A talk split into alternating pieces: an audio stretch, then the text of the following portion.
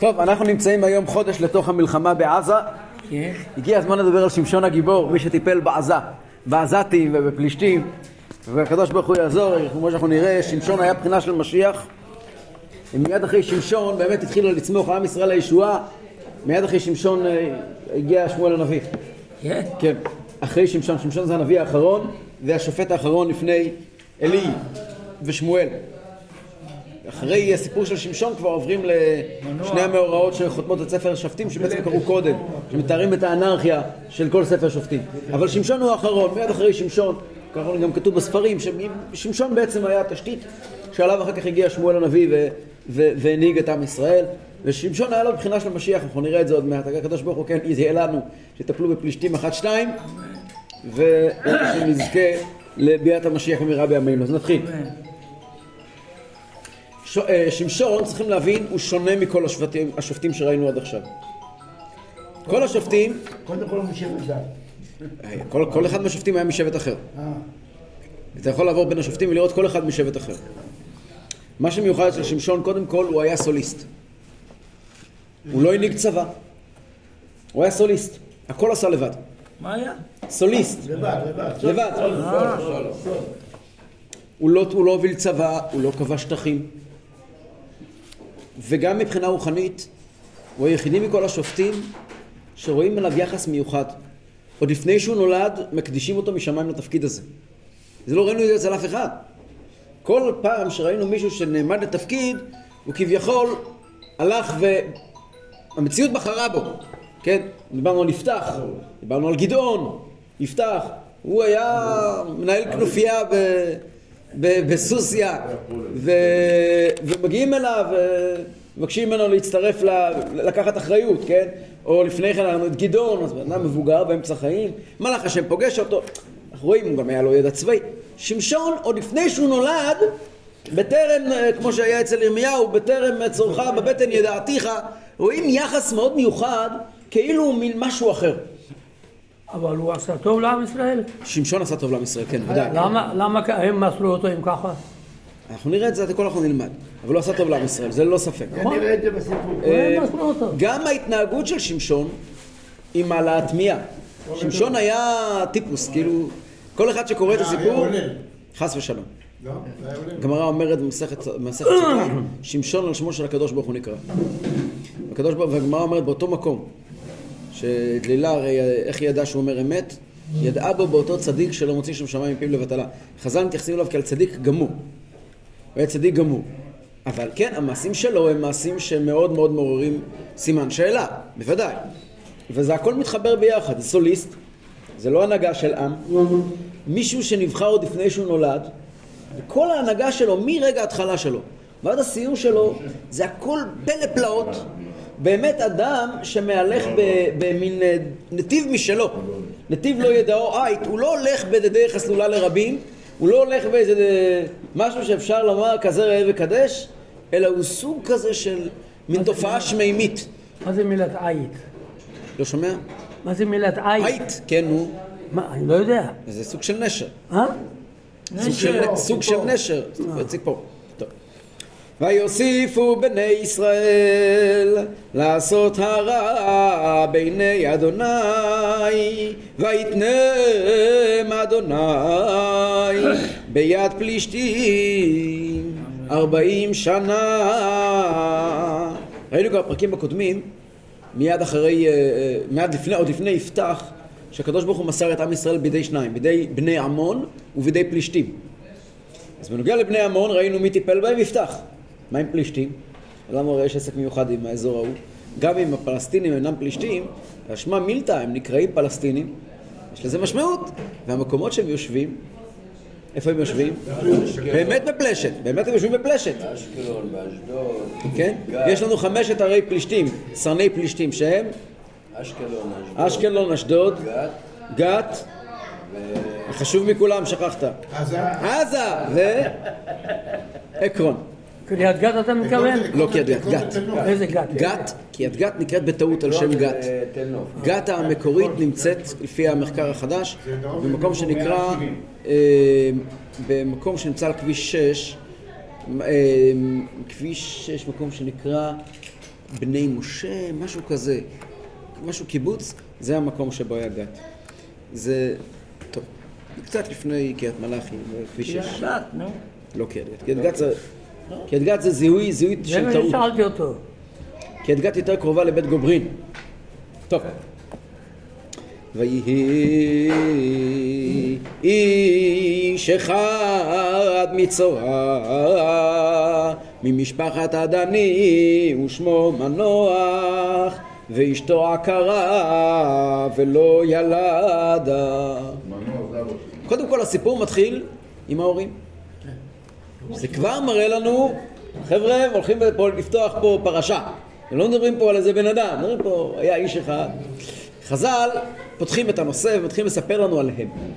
הפסוק לא מעריך בתיאור הדמות שלהם, אבל חז"ל כן. אז קודם כל מתייחסים למילים ויהי איש אחד. חז"ל אומרים כלל, בכל מקום שכתוב ויהי איש אחד, זה מראה שהוא היה צדיק גדול. כן? אתם יכולים להסתכל במקורות. ויהי בגימטריה 31. בחז"ל יש קבלה שבכל דור ודור ישנם 31 צדיקים. יש מקום... שבע? 36. גמרא בסוכה אומרת 36. אבל ב, ב, במדרש כתוב 31. אז ויהי זה 31. ויהי איש אחד פירושו האחד המיוחד בכל ה-31. כך כתוב בחז"ל. כן, בכל מקום שכתוב אחד, אין כיוצא בו. ואומרים כמו שכתוב, אה, אה, כמו שמביא, המדרש מביא, כמו שכתוב השם אחד, אין בעולם כיוצא בו. אברהם כתוב, אחד היה אברהם, עם ישראל נקרא גוי אחד בארץ. המעניין הוא שכל הצדיקים האלה, שהם... קח גם את העבודה, כולם נשים עקרות. נכון, יש בזה סיבה. יש בזה סיבה. נכון. לשתי, הסיבה הפשוטה כתוב שקדוש ברוך הוא רצה שדווקא יהיו עקרות כדי, ש... כדי שיתפללו. אבל אה, במקרה הזה אני חושב שהפירוש הוא קצת אה, אחר. ישנו עוד סיבה למה כל, ה... כל האימהות היו עקרות. הכרה, למעשה הרעיון של הכרה, יש פה רעיון מאוד עמוק. לא לחינם כל האימהות היו עקרות. וגם חנה הייתה עקרה. הכרה פירושו, שמואל. כן.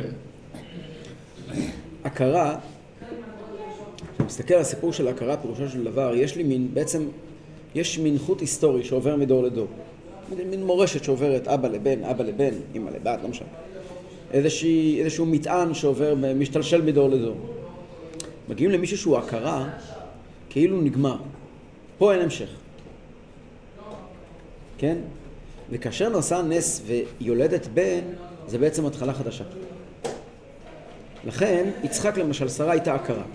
כי יצחק הוא קדוש מרחם. יצחק הוא לא המשך של קודם.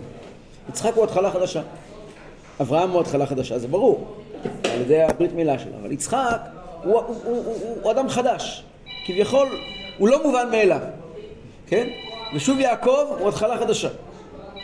אנחנו מדברים על שמואל הנביא, שהוא הדוגמה ל... אחרי חנה, הוא באמת התחיל. שמואל הנביא הוא לא היה סתם עוד אחד. שמואל הנביא זה לא עוד אחד ברשימת הצדיקים. אנחנו הולכים ומתקרבים לספר שמואל. שמואל הנביא הוא בעצם היה מי שעשה סוויץ' בכל ההיסטוריה ושינה את גלגל ההיסטוריה לכיוון אחר.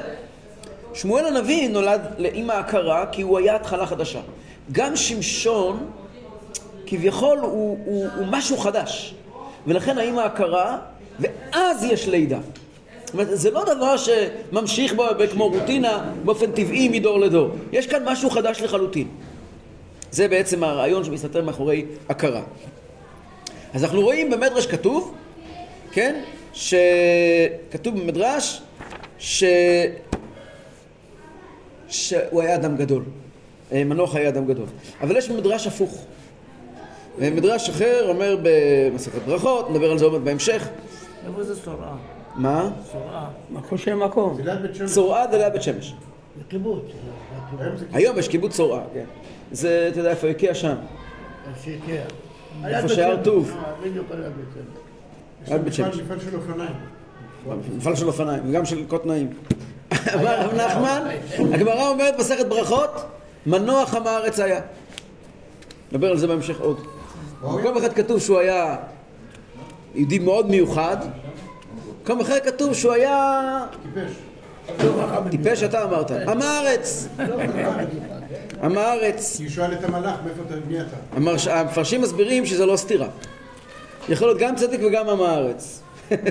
אני מכיר הרבה כאלה. למה? כי באותו דור זה מראה משבט דן.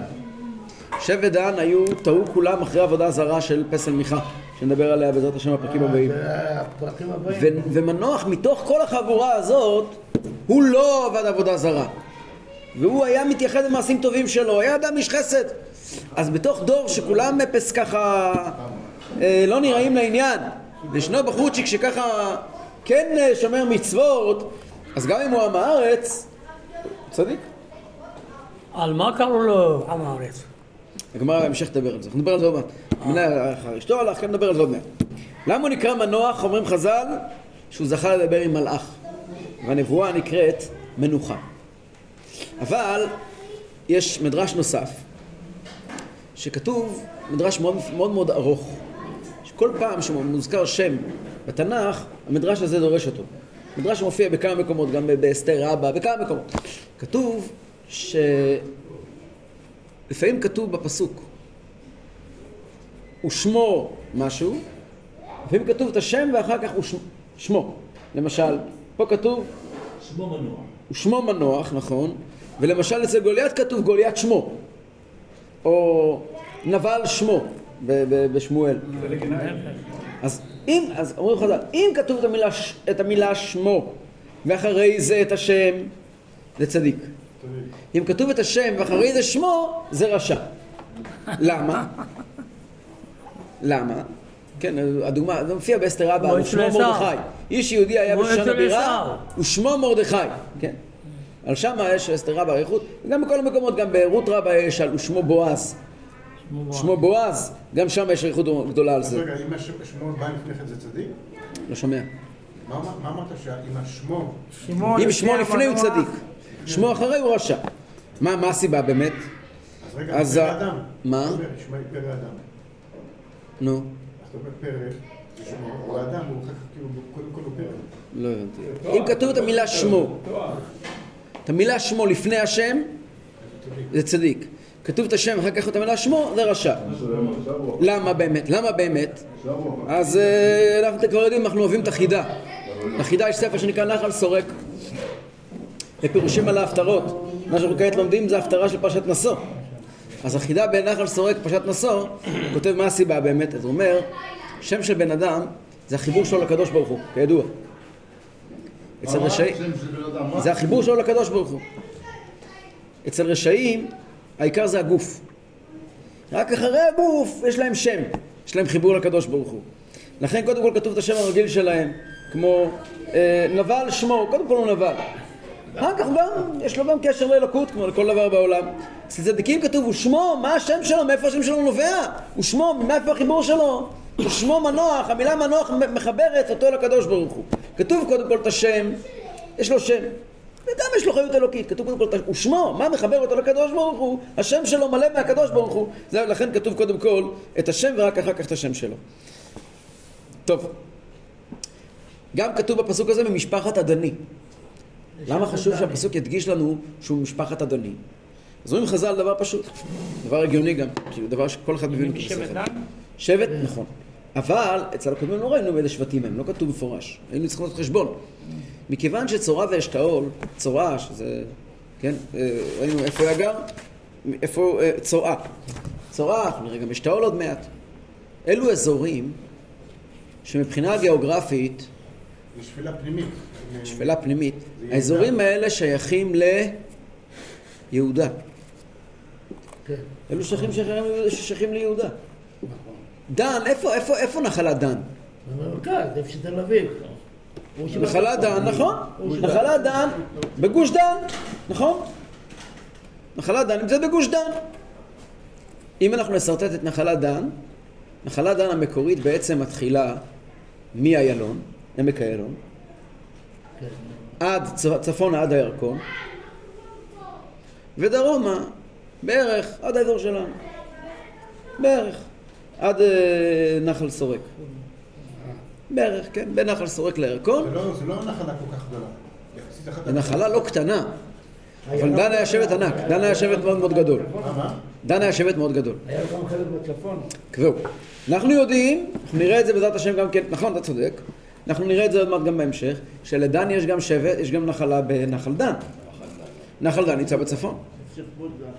אנחנו גם רואים, כמו פה, שהם יושבים גם בצורה ואשתאול. איפה זה צורה ואשתאול? על יד בית שמש אמרנו, זה עמוק בתוך הרי יהודה. אז איפה הם יושבים שבט דן? אז ההסבר הוא כזה, נחלת דן המקורית היא פה, כן?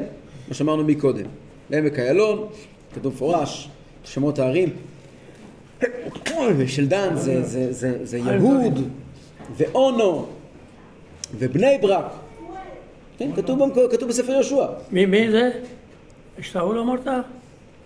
שבט דן, דן, דן. כתוב יהוד וכתוב אונו וכתוב בני ברק, אה. כן, האזור שלנו. לוד לא כתוב בפירוש, אבל זה גם לוד. ו... עכשיו, האזור הזה בפועל לא היה מיושב. האזור הזה בפועל לא היה מיושב. אז הוא לא היה מיושב. הוא לא היה מיושב. אנחנו יודעים שמבחינה היסטורית, היה מקומות הכי יקרים. נכון. קריית אונו, כמסה דירה, מבחינה היסטורית, מיליונים. אנחנו ב, ב, ב, עכשיו שהגיעו פה לארץ במאות האחרונות התיישבנו כאן בשפלה, נכון? אבל כל ההיסטוריה, יהודים לא ישבו בשפלה. איפה יהודים ישבו? בהר, נכון? כל ההיסטוריה, יהודים ישבו בהר.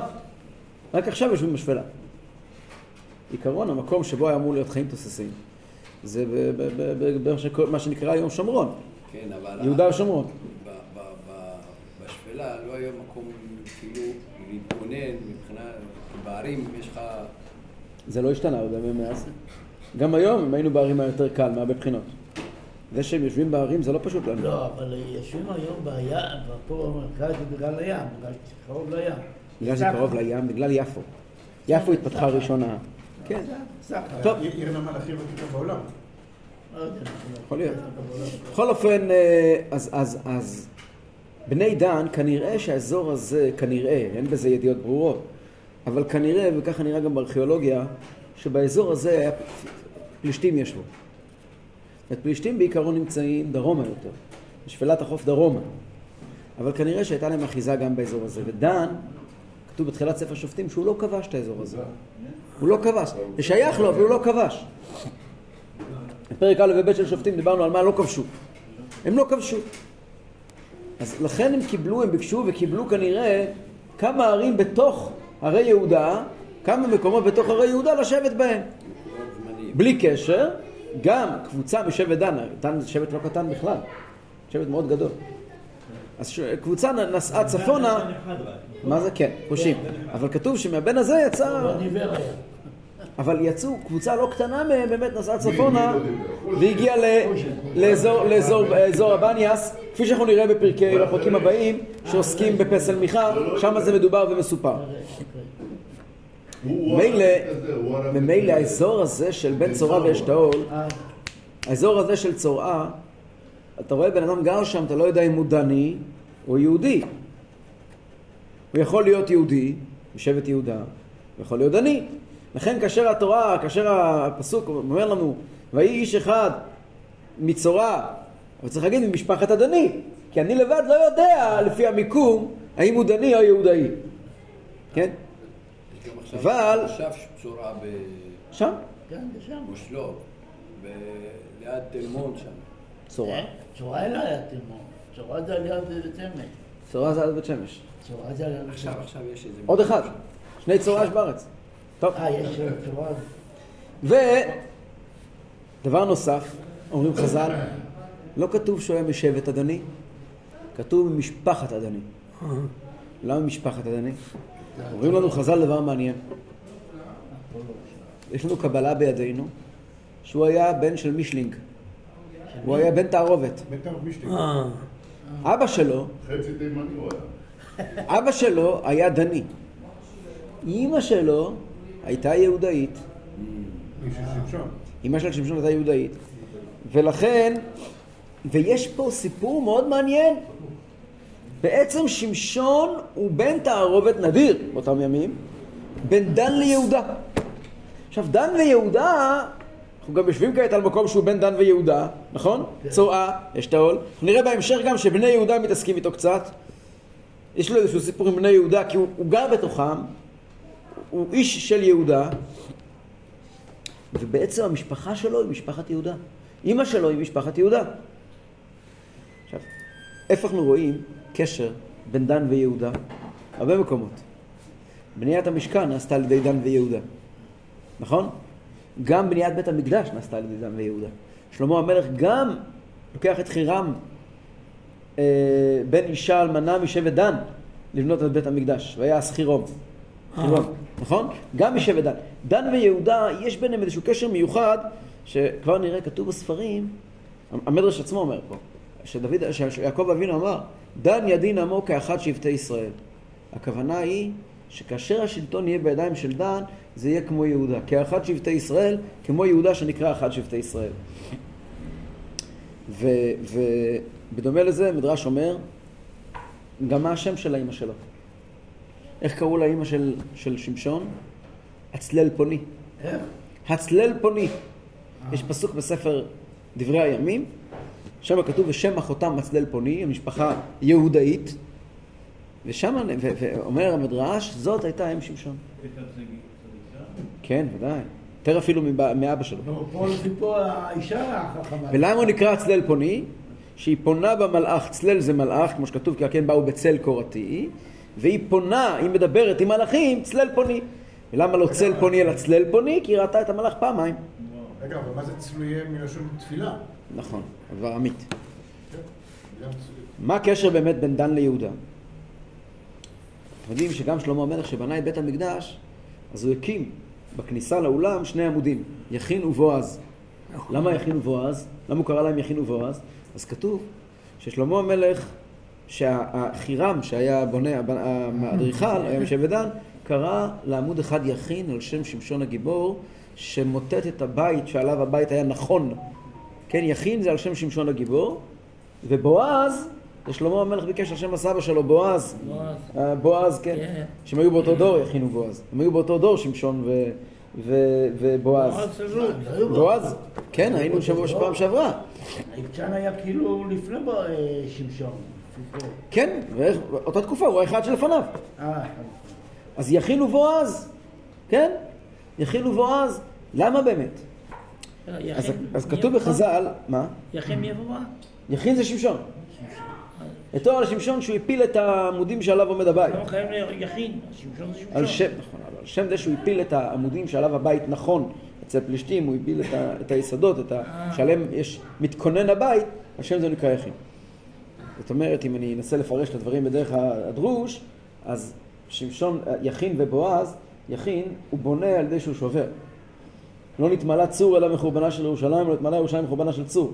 הוא בונה, הוא שובר את העמודים שעליהם עומד עזה, כן, יכין, בזה הוא בונה את בית המקדש. ובועז, הוא, הוא הקים בפועל באופן חיובי, זה שלילה וחיוב, זה, זה פלוס ומינוס.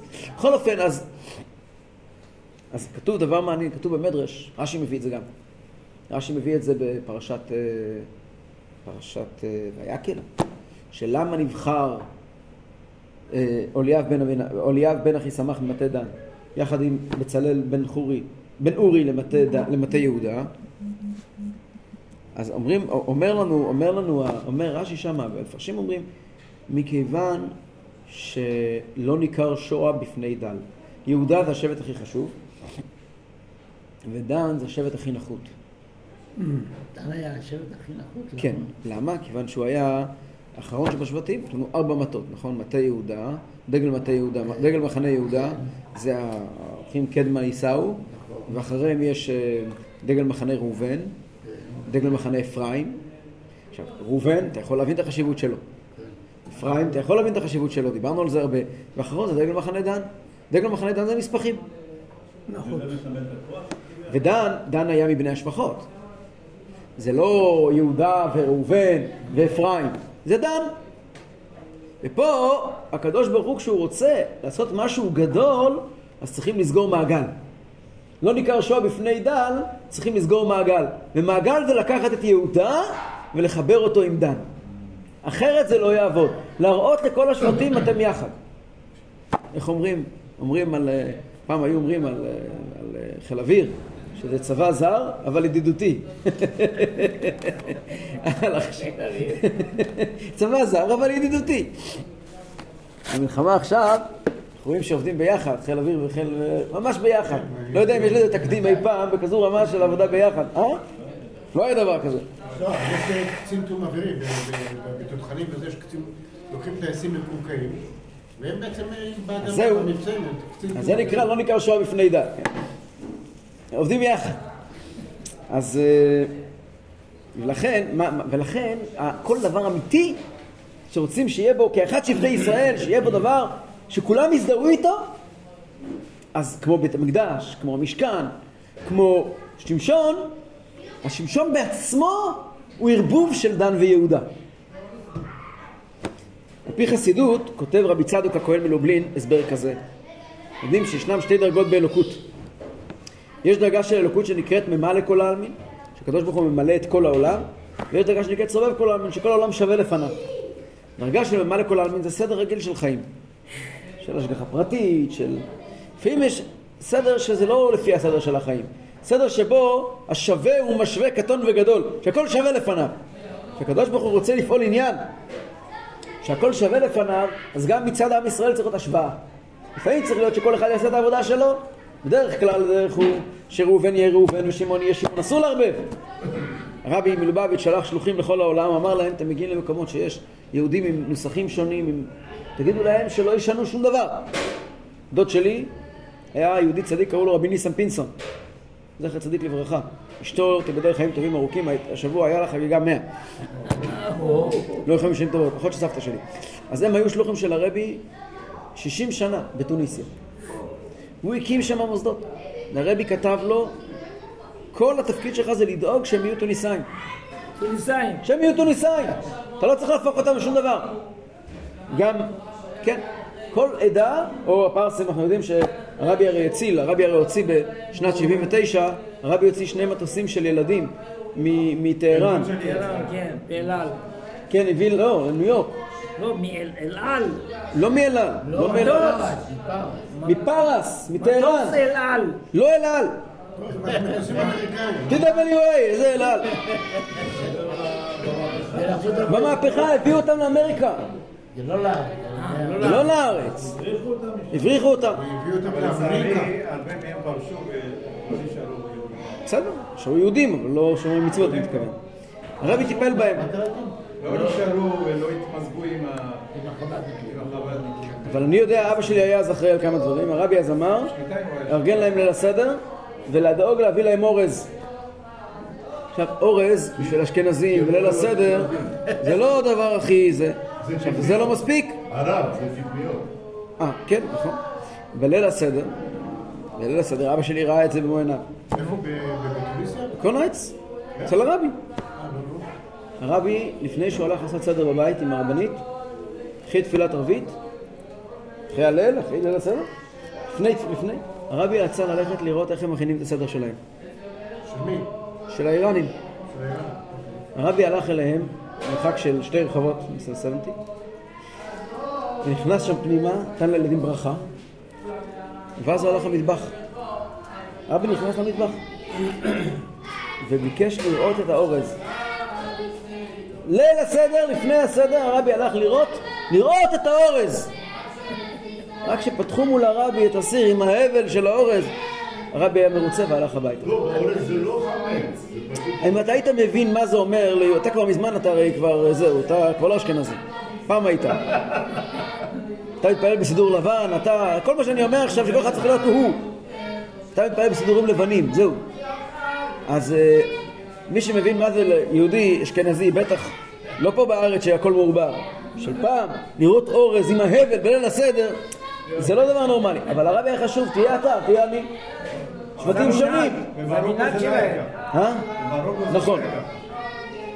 עכשיו, אבל העניין שלנו, לעניין שלנו, אז לפעמים צריך שכל אחד יהיה הוא. זה נקרא ממלא כל העלמין. אבל לפעמים יש הנהגה מיוחדת, שצריכים כולם אותו דבר. וזה מעורר ד- אה, אה, סוג אחר של הנהגה של הקדוש ברוך הוא, שבה אין שום הבדל בין, בין כלום, הקדוש ברוך הוא ניסים ונפלאות. ואז צריך להיות אה, סובב כל העלמין, צריך לגלה נקודה ששווה אצל כולם.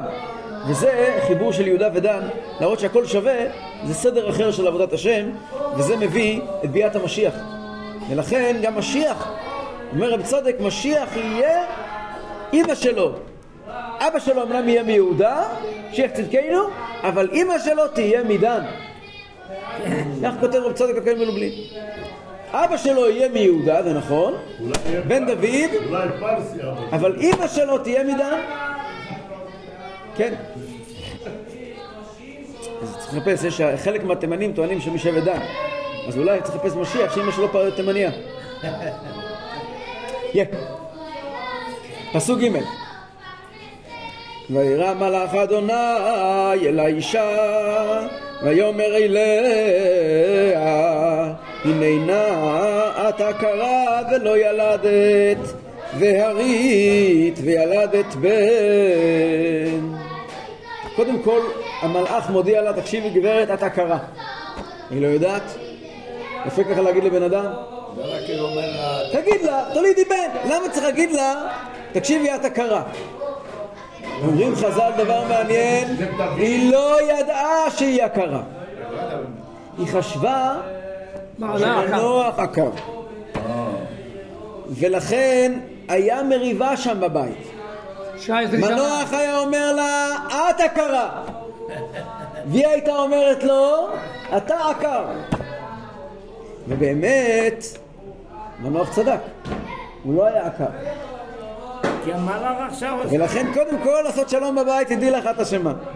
זה הפעם היחידה בהיסטוריה שאמרו לאישה את לא צודקת. האחרונה. אבל כשהיא ניגשה לבעלה, היא לא אמרה שהיא עקרה. גם צריכים לדעת ממנה איך להיות חכמה גם כן. צריכים לדעת מה להגיד, מה לא להגיד, כן? וירא מלאך השם אל האישה, אומרים חז"ל, מכאן אתה לומד שאשתו של מנוח צדקת הייתה, שזכתה לדבר עם המלאך, ולשום שלום בינה לבין בעלה, ולהודיעה שהיא עקרה, והיא מונעת ההיריון ולא בעלה, לכך דיבר עמה. למה המלאך מדבר איתה ולא איתו? אין לך בעיה אצלך. כן? ולמה היא אמרה לו את זה? כדי שלא תכעס עליו. שיהיה שלום. דבר טוב צריך לצאת בתוך שלום. והרית ולדת בן, אבל עכשיו את יכולה להיכנס להיריון ותלדי בן. כן, מה, קודם דיברנו על עניין של הכרה, יש חז"ל מעניין שאומר, ב- ב- ב- בפסיקתא כתוב, מושיבי עקרת הבית אם הבנים שמחה, שבע עקרות היו.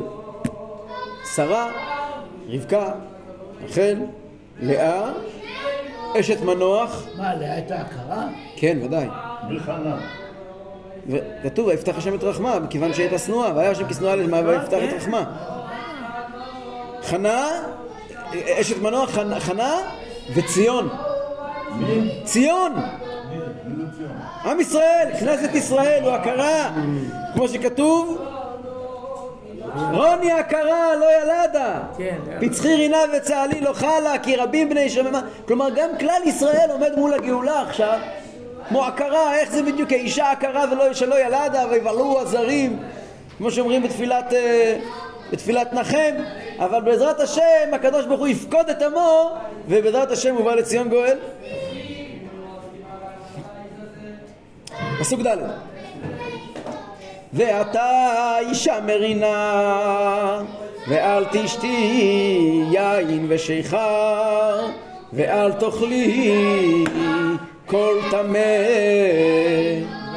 את צריכה להיזהר מכל הדברים שאסורים באכילה על ידי הנזיר יין ושיכר כפשוטו מה זה כל טמא?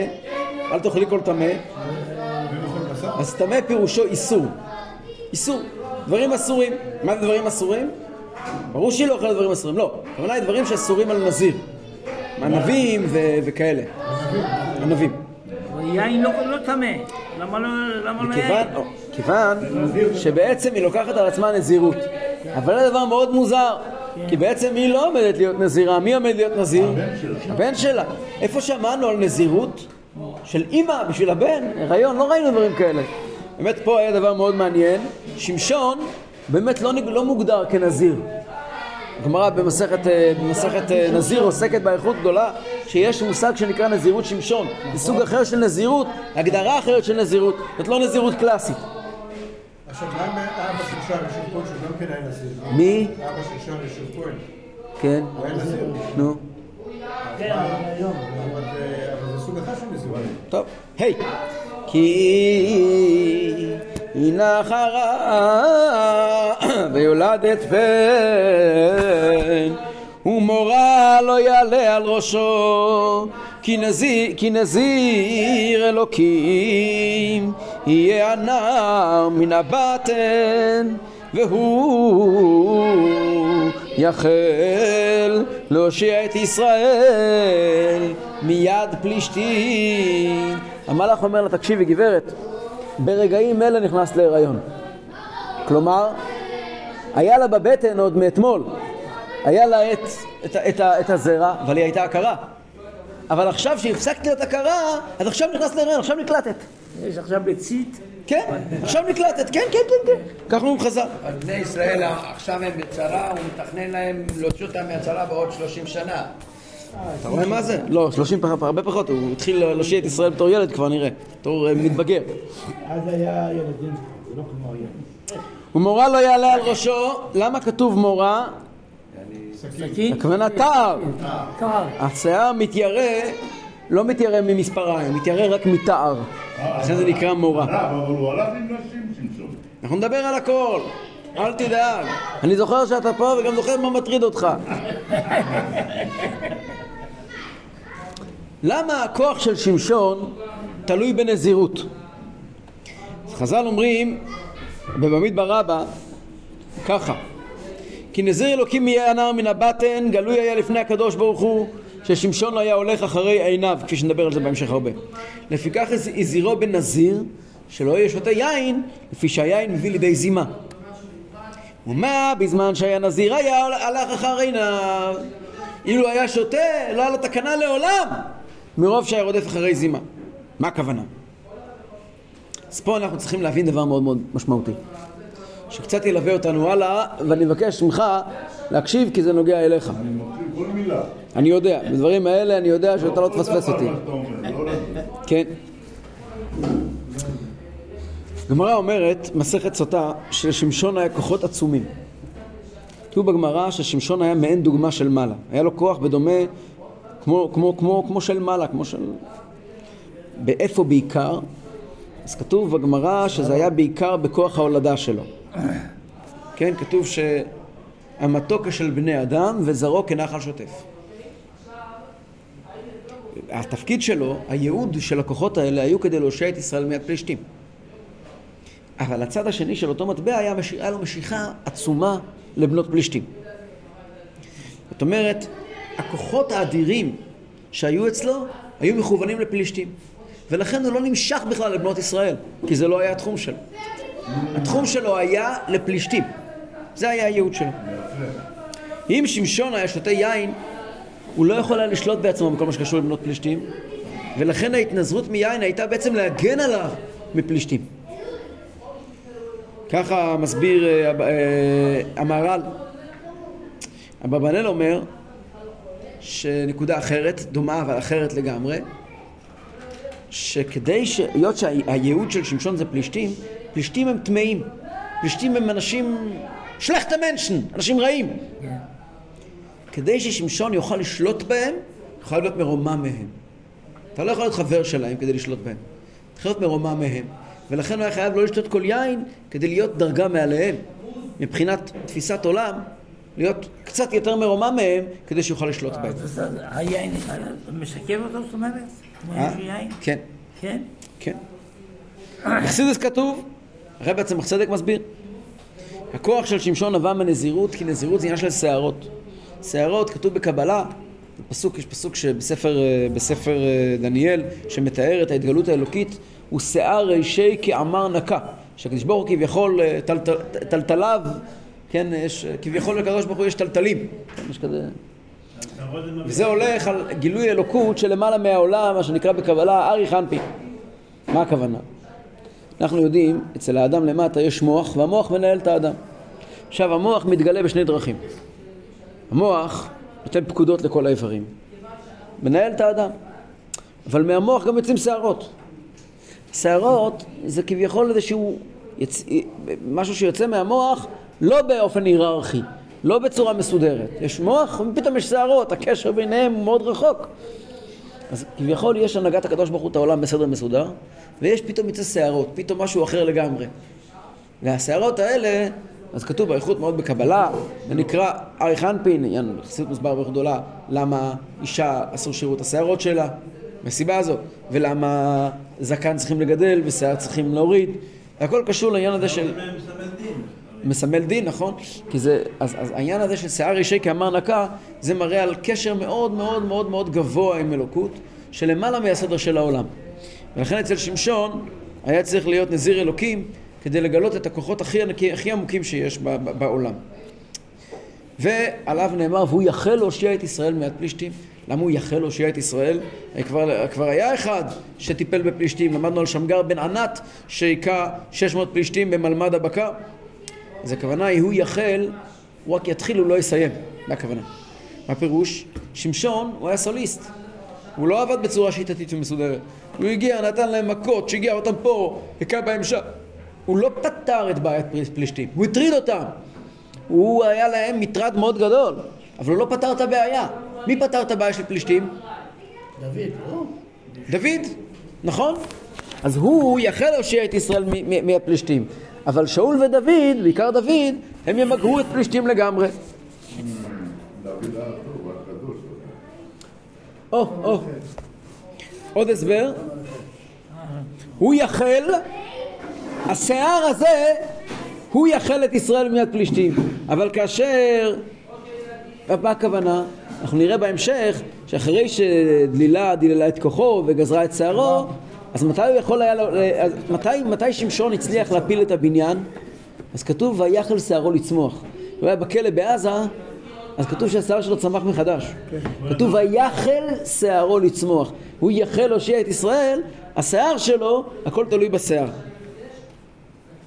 בנוסף, חז"ל מוצאים כמה רמזים ברעיון הזה של יחל להושיע את ישראל. כתוב במדרש, והוא יחל להושיע את ישראל, בוא תחול הנבואה של יעקב אבינו, דן ידין עמו כאחד שבטי ישראל. יעידן נחש עלי, פר, עלי דרך. עוד רמז כתוב בחז"ל, מסכת סוטה, למה כתוב יחל להושיע את ישראל? יחל מלשון לחלל.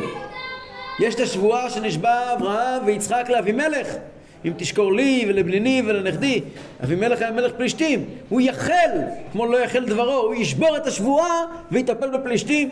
כן? גם עכשיו צריכים לאחל את כל הסכמי אוסלו לשבור אותם ולהושיע את ישראל מאת פלישתים. לא, אנחנו לא מכירים שהם פלישתים. הרב, בעניין המשיכה שלו לנשות פלישתים, אני שמעתי, זה בדיוק שבתוך, גם אצל דן וגם אצל יהודה לא היו מוכנים לתת לו אישה. נראה, נגיע לשם, נראה. חז"ל כותבים שהכוח של שמשון הגיע מאיפה? מהברכה של יעקב. דן ידין עמו כאחד שבטי ישראל, יהי דן נחש עלי דרך, שפיפון עלי אורח, הנושך עקבי סוס, ויפול רוחבו אחור, לישועתך קיוויתי אדוני. אומרים חז"ל, נכון, מסכת סוטה, אמר רבי יוחנן, יש לכם את זה בתוספת פה לעניינים, כן, בעמוד מספר 177 למטה. אמר רבי יוחנן, שמשון דן את ישראל כאביהם שבשמיים, שנאמר דן ידין עמו כאחד, מה זה כאחד? כמו יחידו של עולם, כך אומר רש"י. כאחד כיחידו של עולם, שאינו צריך סיוע במלחמה, שנאמר פורה דרכתי לבדי, שהקדוש ברוך הוא יחזור במלחמת גוג ומגוג כתוב שהוא יאמר פורה דרכתי לבדי, טיפלתם בזה לבד, בלי עזרה. כך שמשון העומד מדן אינו צריך אחרים שיסייעו אותו בלא חרב אלא בלחי חמור כפי שאנחנו נראה, כן? בלחי החמור, חמור חמורותיים, נכון מאוד. לכן אני מציע לשלוח אולי לעזה איזה לחי חמור, לפתור את הבעיה. מחילה, אתה יודע שאומרים זה הבן רביעי של נוח. שמשון זה הבן הרביעי של נוח, אבל הבן צירף אותו. איך אומרים שזה? ממי נולד שמשון? ממנוח. זה הבן הרביעי של נוח. אה, יפה. בארבע אנשים אתה שומע חתום ביין. האדם הראשון שתה יין, אשתו הלכה עם הנחש. אה, נוח שתה יין, הבן סירס אותו, שעשה לו מה שזו. לוט? לוט שתה יין, הוא רצה שהבנות שלחו, יאנסו אותם, הבנות אנסו אותם, אותו, ושמשון שתה יין, גילה את הסוד של הראש. זה ארבעה אנשים שתו יין וחתום. יפה. מה רבי יוחנן? אוקיי, המשך הפסוק, יעיד הנחש עלי דרך. יעיד הנחש זה היה שמשון. כשם שהנחש יוצא לעצמו והורג, שהנחש הוא לא עובד בחבורה. תלך לבד, סוליסט. כך שמשון יוצא והורג. כשם שאם הנחש לוקה בזנבו, אינו מת, כיוון שהוא לוקה בראשו הוא מת, שנאמר הוא ישופך ראש, כך שמשון אסרו אותו בידיו וברגליו, לא מת. כיוון שגילחו ראשו, והוא לא ידע כי השם שר מעליו. אף על פי כן, הנושך יקבי סוס ויפול רוחבו אחור, שאחד בשני העמודים והפיל לבית. עוד דבר אומרים חז"ל, אמר רבי, רבי יוחנן, שמשון חיגר בשתי רגליו היה. שנאמר שפיפון עלי אורח. בלעם היה חיגר ברגל אחת שכתוב וילך שפי. והוא היה בשני רגליים. כן, אחרי, כן, הוא היה נכה רגליים בצורה מאוד חמורה? ובכל זאת היה גיבור באופן לא רגיל. איך הוא נלחם? אומר רגליים, מה זה? הוא היה מצליח, הוא היה חברמן גדול. הולך ככה, הולך ככה. עוד נקודה, אומרים חז"ל על הפסוק לשבתך קיוויתי השם לפי שאבינו היה, ראה אבינו, היה אבינו יעקב רואה אותו וסבור בו שהוא מלך המשיח. וכיוון שראה אותו שמת אמר אף זה מת? יעקב התאכזב לראות ששמשון מת כי הוא היה בטוח ששמשון יהיה מלך המשיח. למה? כמו שראינו מקודם. הוא אחרון בתקופת השופטים והוא מושיע את ישראל מיד פלישתים. זהו גמרנו משיח. ואבא שלו מדן ואימא שלו מיהודה. אז הוא ראה את זה אז הוא אמר אה לשאלתך קיוויתי השם זה כל האכזבות של יהודים וכל מיני משיחים שמהלך הדורות לא הספקנו יכול להיות. יכול היה להיות לא משיח נכון? אם הוא לא מתחתן עם אה, זה, עם אה, פלישתית. גלילה. נכון. לא, המדרש אומר, המשיח שגם, אמרתי מקודם את זה בשם, בשם רב צודק, וזה כתוב בצרור המור, שהמשיח באמת יהיה מיהודה ודן. כן? ולסיום, חז"ל אומרים על שמשון, הזכרתי את זה בהתחלה, הגמרא אומרת מסכת, אה, מסכת אה. אמר רבי יוחנן, שמשון על שמו של הקדוש ברוך הוא נקרא, שנאמר, כי שמש הוא מגן השם אלוקים. מה הקדוש ברוך הוא מגן על כל העולם כולו, אף שמשון מגן בדורו על ישראל. זאת אומרת שגם אם אתם רואים דברים, הוא כבר נרדם, הוא לא יודע את זה, אבל גם אם רואים דברים שהם נראים תמוהים בהנהגה של שמשון, צריכים לדעת שלא כדרכנו דרכיו, מדובר על צדיק נשגב, ואין לנו השגה בצדקות שלו. בואו נעמיק יותר בדברים האלה. למה באמת יעקב חשב ששמשון הוא מלך המשיח? כתוב בזוהר, על הפסוק לשורתך קיוויתי השם, באיזה אה, פרשת הזוהר? זוהר חלק א' דף רמ"ד כנראה בויחי. למה כתוב לשאלתך קיוויתי השם אומר הזוהר? אומר הזוהר כמו שנאמר והוא יחל להושיע את ישראל מיד פלישתים אמר רבי חייא ולמה קיוויתי? למה הוא מקווה לזה? הוא כבר לא יחיה אז אז אומר לו כתוב והיה כאשר ירים משה את ידו וגבר ישראל מה זה ישראל? ישראל הולך על ישראל סבא על השורש של עם ישראל למעלה זאת אומרת, הוא מחכה, ישנו בחינה שנקראת ישראל סבא, שורש של שמות ישראל, והישועה האמיתית היא לא פה בעולם הזה, אלא היא שורש של שמות ישראל למעלה. ובמלחמת עמלק, משה רבינו מרים את ידו וגבר ישראל דילעילה, כוח, כוח עם ישראל שלמעלה גובר. וגם יעקב ראה שהפעולות של שמשון הם לא רק פה למטה. שמשון פועל גם כן, אומר הזוהר הקדוש, גם למעלה. והמלחמה, כל אחד מבין שהמלחמה האמיתית היא לא בשטח. יש לנו חיילים צדיקים ונפלאים שנמצאים עכשיו בעזה, אבל איפה מתחוללת המלחמה האמיתית? המלחמה האמיתית נמצאת למעלה, בשמיים. מילא, אתה מדבר על מלחמה עכשיו? כן, כל מלחמה, כל מלחמה. הכל קורה למעלה. מילא הוא רואה שהוא החל להושיע את ישראל, שהוא באמת הצליח, שמשון פעל למעלה איזושהי התחלה של ישועה אמיתית של הגאולה האמיתית והשלמה. שמשון כמעט פעל למעלה, התחיל להושיע את ישראל באמת, לא את ישראל בלמטה, ישראל שלמעלה. הוא ראה ששמשון בפעולות שלו, למעלה, ברוחניות, הצליח לרומם את קרן ישראל באמת למעלה. מילא הוא ראה שזה עוד רגע עומד להסתיים, ומי יסיים את זה? דוד המלך. הוא מתחיל ודוד המלך יסיים. ודוד המלך יסיים להושיע את ישראל, הוא יחל. דוד המלך יושיע, יסיים, כך אומר הזוהר. זאת אומרת, והוא יקים את בית המקדש ונגמר הסיפור. לכן יעקב מחכה לשמשון כי הוא מתחיל לגלות שמש ומגן אמרנו מקודם, שמש ומגן השם אלוקים, שמש זה גילוי שם השם, מתגלה לגמרי שמש, שמש צדקה ומרפא בכנפיה, ואז דוד המלך ישלים את הסיפור ונגמר העניין. זו הסיבה ששמשון היה חיגר. למה שמשון היה חיגר? כתוב בחסידות, הוא לא יכול לבנות על בית אמרתי לך, אתה נרדמת הוא לא כשדיברתי יכול. לבנות בית מקדש, הוא לא יכול לבנות. לא נרדם.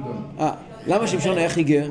אומר רב צודק הכהן מלובלין, כתוב ש- גמרא מפורסמת, שביום הדין מגיע הנשמה למעלה, אומרים לו, למה עשית העבירה הזאת והזאת והזאת? הוא אומר, זה לא אני, זה הגוף עשה. פונים לגוף, למה עשית? אני עשיתי את זה, הנשמה עשתה. כן, כתוב בגמרא. אז רבי אמר, רבי בגמרא אומר, אז מה הדבר דומה? שלוקחים, שהיה פעם אחד מלך ששכר שני פועלים. הוא שכר אחד שחיגר, אחד חיגר, אחד עיוור, שם אותם לשמור על הפרדס. מה שקרה, החיגר אומר לעיוור, תראה, אתה לא יכול לראות איפה התפוזים. אני לא יכול להגיע לתפוזים. קח אותי על הכתפיים, ואני אקח את התפוזים. מגיע המלך ורואה שלקחו את כל התפוזים. הוא מבין מה היה פה. הוא מגיע לחיגר ואומר לו, תראה איך אני יכול לקחת, תן לי רגליים. הוא מגיע לעיוור, איך אני יכול, אני לא רואה. אמר המלך, שימו את החיגר על העיוור ונשפוט את שניהם ביחד. אז כך אומר רבי יהודה הנשיא, שביום הדין לוקחים את הנשמה יחד עם הגוף, שופטים את שניהם ביחד. זאת אומרת, אם אנחנו מבינים את זה לעומק, שהנשמה נקראת חיגר, והגוף נקרא עיוור. סומה. עיוור, סומה. זאת אומרת שנפש שמנותקת מגוף נקראת חיגר. שמשון היה כולו נפש. הגוף שלו כמעט לא היה רלוונטי לו, הוא, הוא היה כולו נפש. ולכן הוא נקרא חיגר. לעומת דוד המלך שהעניין שלו היה דווקא גוף וחיבור למטה. ולכן שמשון, כתוב שבלעם חיגר ברגלו אחת היה. נכון. כלומר, כשבלעם היה אדם מרומם. הוא היה אדם מרומם, הוא לא היה אדם פשוט. היה חצי רוחני, אבל חצי גשמי לגמרי. לא, שמשון. נכון. בדרגה של משה רבנו. נכון, אבל היה לו חיבור לעולם הזה גם כן. שמשון חיגר בשתי רגליו היה. אומרת הגמרא, ככה מסביר רב צדיק, כל מה שאתה קורא על שמשון ואתה שואל שאלות, דע לך שמשון חיגר בשתי רגליו היה. לא היה לו שום קשר לגשמיות העולם, אצלו הכל היה קדושה גמורה ורוחניות גמורה. בעזרת השם נמשיך את הנושא בשבוע הבא.